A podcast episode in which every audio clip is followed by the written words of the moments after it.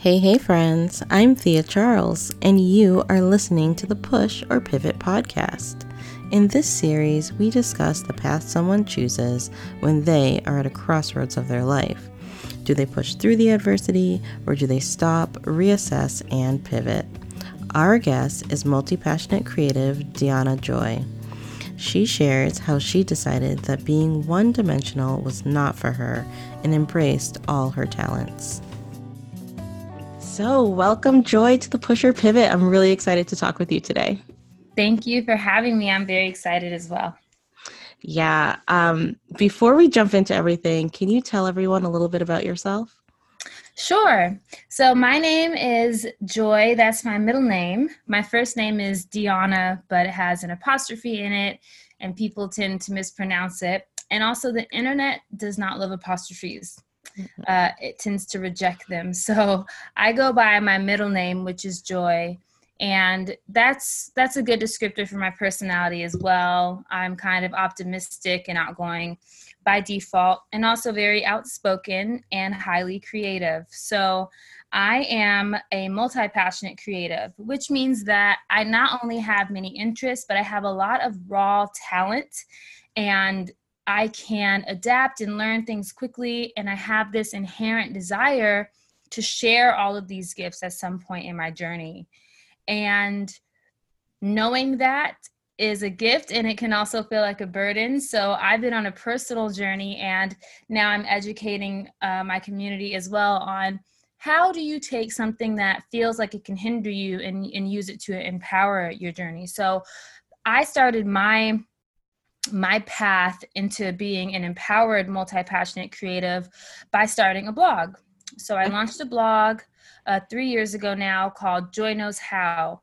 And the reason I called it that was because I knew with this blog, I didn't want to choose a single area of focus right away.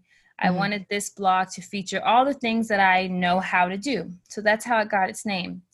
And I blogged about food, plants, home decor, personal thoughts, sharing my own personal growth stories.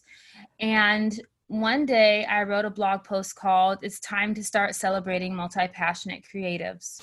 Mm-hmm.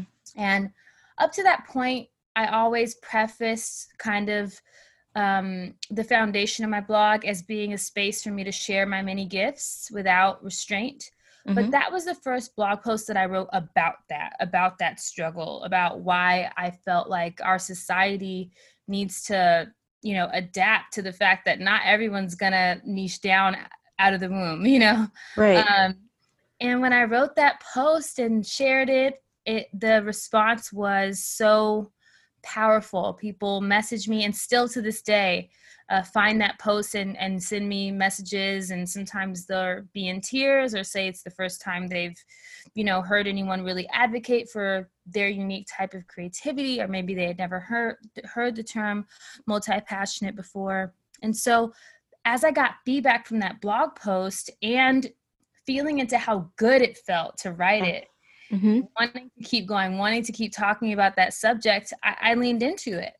And so fast forward three years later, and now I am an educator and a community builder and content creator, and I'm still blogging. That's um, awesome. in the multi passionate creative space. So, uh, my goal is to really shift the narrative for anyone who feels frazzled or all over the place, or they can't commit, or they're not able to focus, and begin to help the multi passionate community see that it's not that you can't focus, but maybe there's a more holistic view of focus that you haven't quite been introduced to yet. It's not that you're all over the place, but maybe you're at a very pivotal point in your journey where you're figuring it out.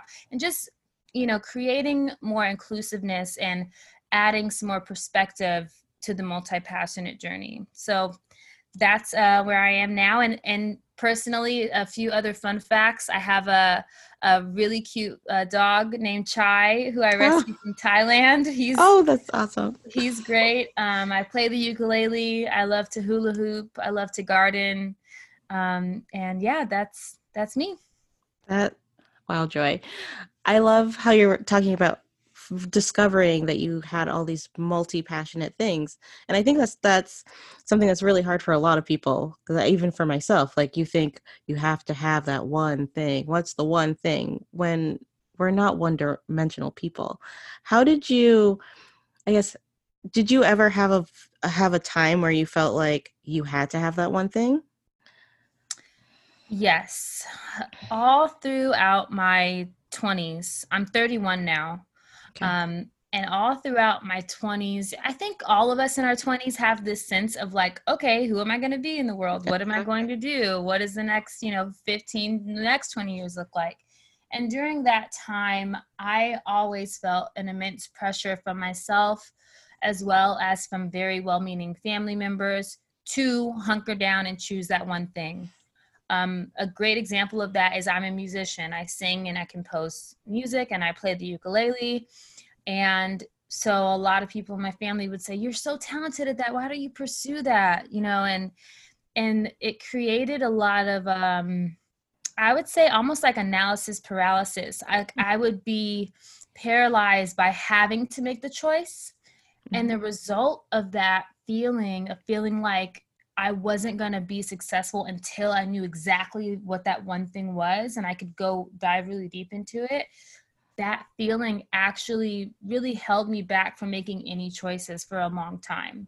Mm-hmm. So I would kind of start this, get dip my toes in a little bit, learn a little bit about it, and then I would lose interest or I would feel like there was another part of my personality or my passions that were collecting dust and I would feel bad about that. So all throughout my 20s, I really, really struggled. Um, I started my blog when I was 28 and that was really the beginning of my journey and even that you know I, I still didn't know what i wanted to do the only thing i knew at that point was i'm going to take this knowledge that I have and I'm going to start a blog. And, and, you know, that was all I knew. I knew I needed to create my own platform um, to share in a way that was authentic to me. But for a long time, and most multi-passionate creatives who are listening who, who can resonate with this we really do part of our journey is that pressure it's like almost being in a pressure cooker like you feel so um you feel pr- there's no, there's not a better word than mm-hmm. pressure. You feel that pressure, that intense pressure, not only from maybe well-meaning people in your life, but like from society at large as well, telling you that success looks like being a master of your craft and yep. really, really honing in. And that pressure can cause a couple of things, right? Pressure creates diamonds, but it can also create an eruption, an explosion, mm-hmm. like a, you know, enough is enough. I'm tired of this. And sometimes that can create the effect where you'll choose the opposite. And in my case, that's what happened for me. I, I chose the opposite. Wow. And I, I love how you made that very visual. Everyone can can relate to that, and I know I can. Um, so, what are some things that you tell multi passionate people now to help them?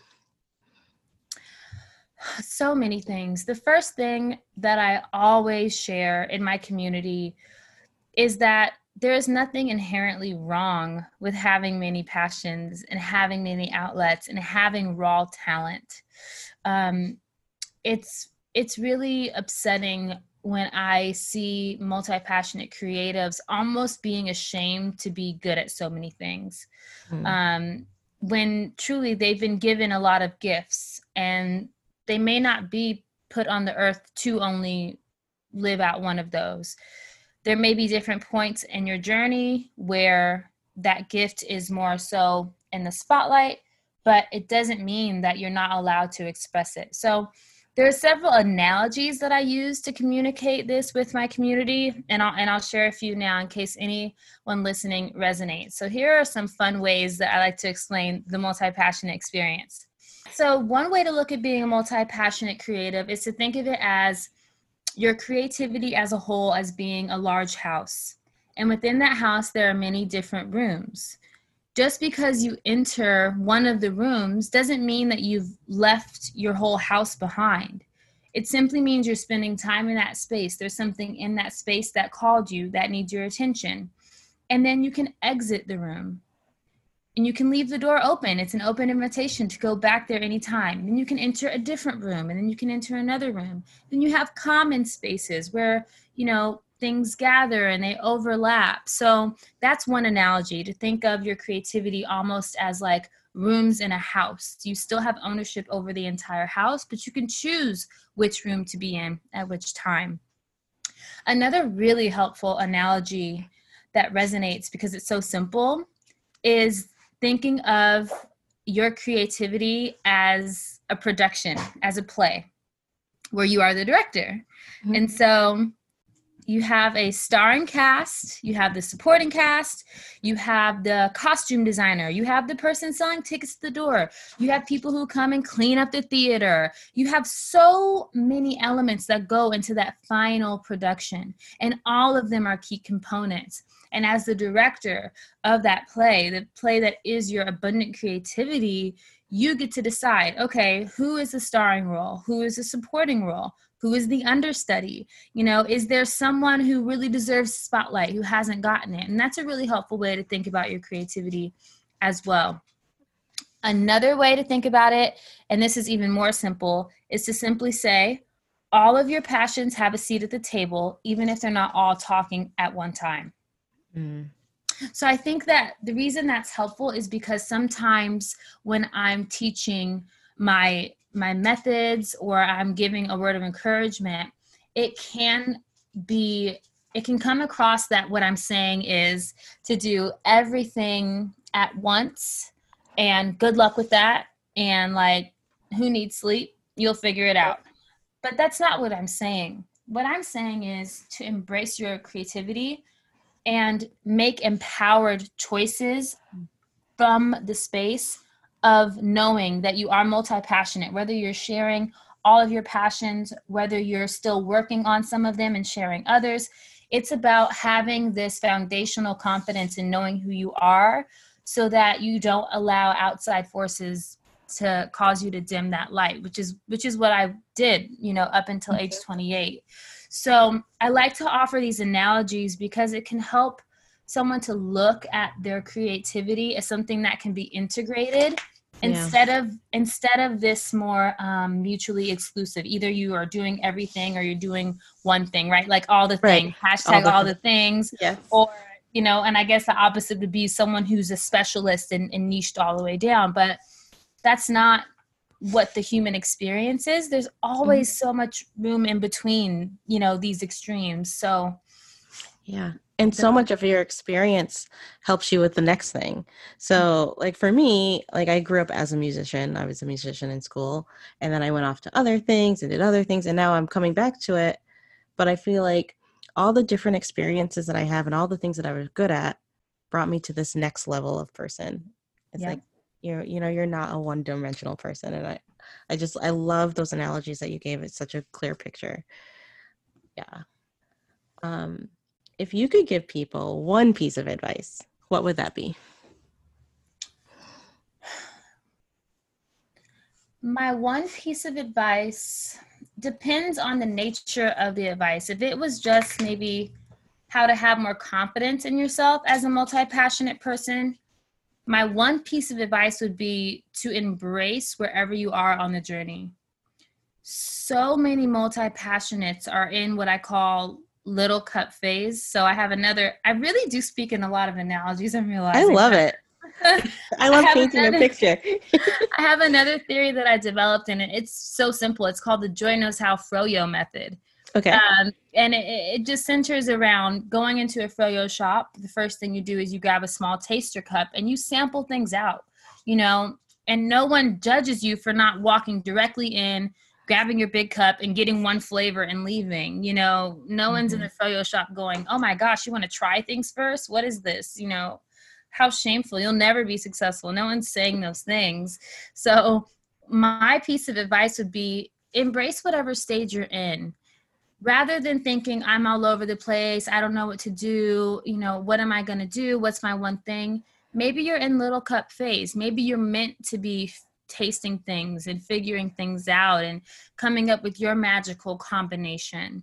And that's okay. So many of us get so stuck wanting to move to the next phase that we miss the journey and we miss all of that. Like you said, the life experiences that get you ready for that next element. So my number one piece of advice would be embrace embrace and appreciate where you are instead of focusing on maybe what you haven't accomplished yet. Really get into a space of being okay and feeling gratitude for what you have accomplished in whatever phase of life that you're currently in. Yeah. Gratitude and being in the moment and enjoying where you are right now knowing that's where you're supposed to be at the moment. Yeah, yeah. Oh, Joy, this has been so nice. oh, yeah. How can people find more find out more about you? Uh, you can find me over at joyknowshow.com, and each word has a hyphen. So joy, J O I hyphen knows hyphen how.com. You can also find me over on Instagram at joy knows how with a period in between each word. And you can find me on Facebook. So I have a Facebook group exclusively for multi passionate creatives. And it's such a wonderful place where we come to connect. I do a lot of live trainings there and I share whatever courses I have coming up or any other content there as well.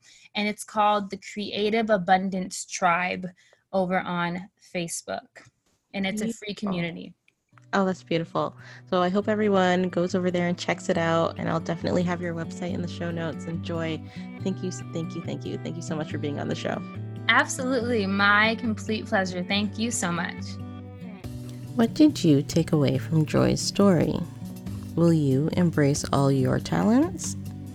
I'm Thea Charles, and I hope you gain insight from this story and that you'll share this podcast with a friend. Be sure to subscribe, rate, and review the Push or Pivot on Apple Podcasts or on your favorite podcast platform. To stay up to date with the Push or Pivot and to join our mailing list, visit us on the web at pusherpivot.com. You can also follow us on Instagram, Facebook, and Twitter at Push or Pivot. Thank you for listening, and join me next time on the Push or Pivot podcast.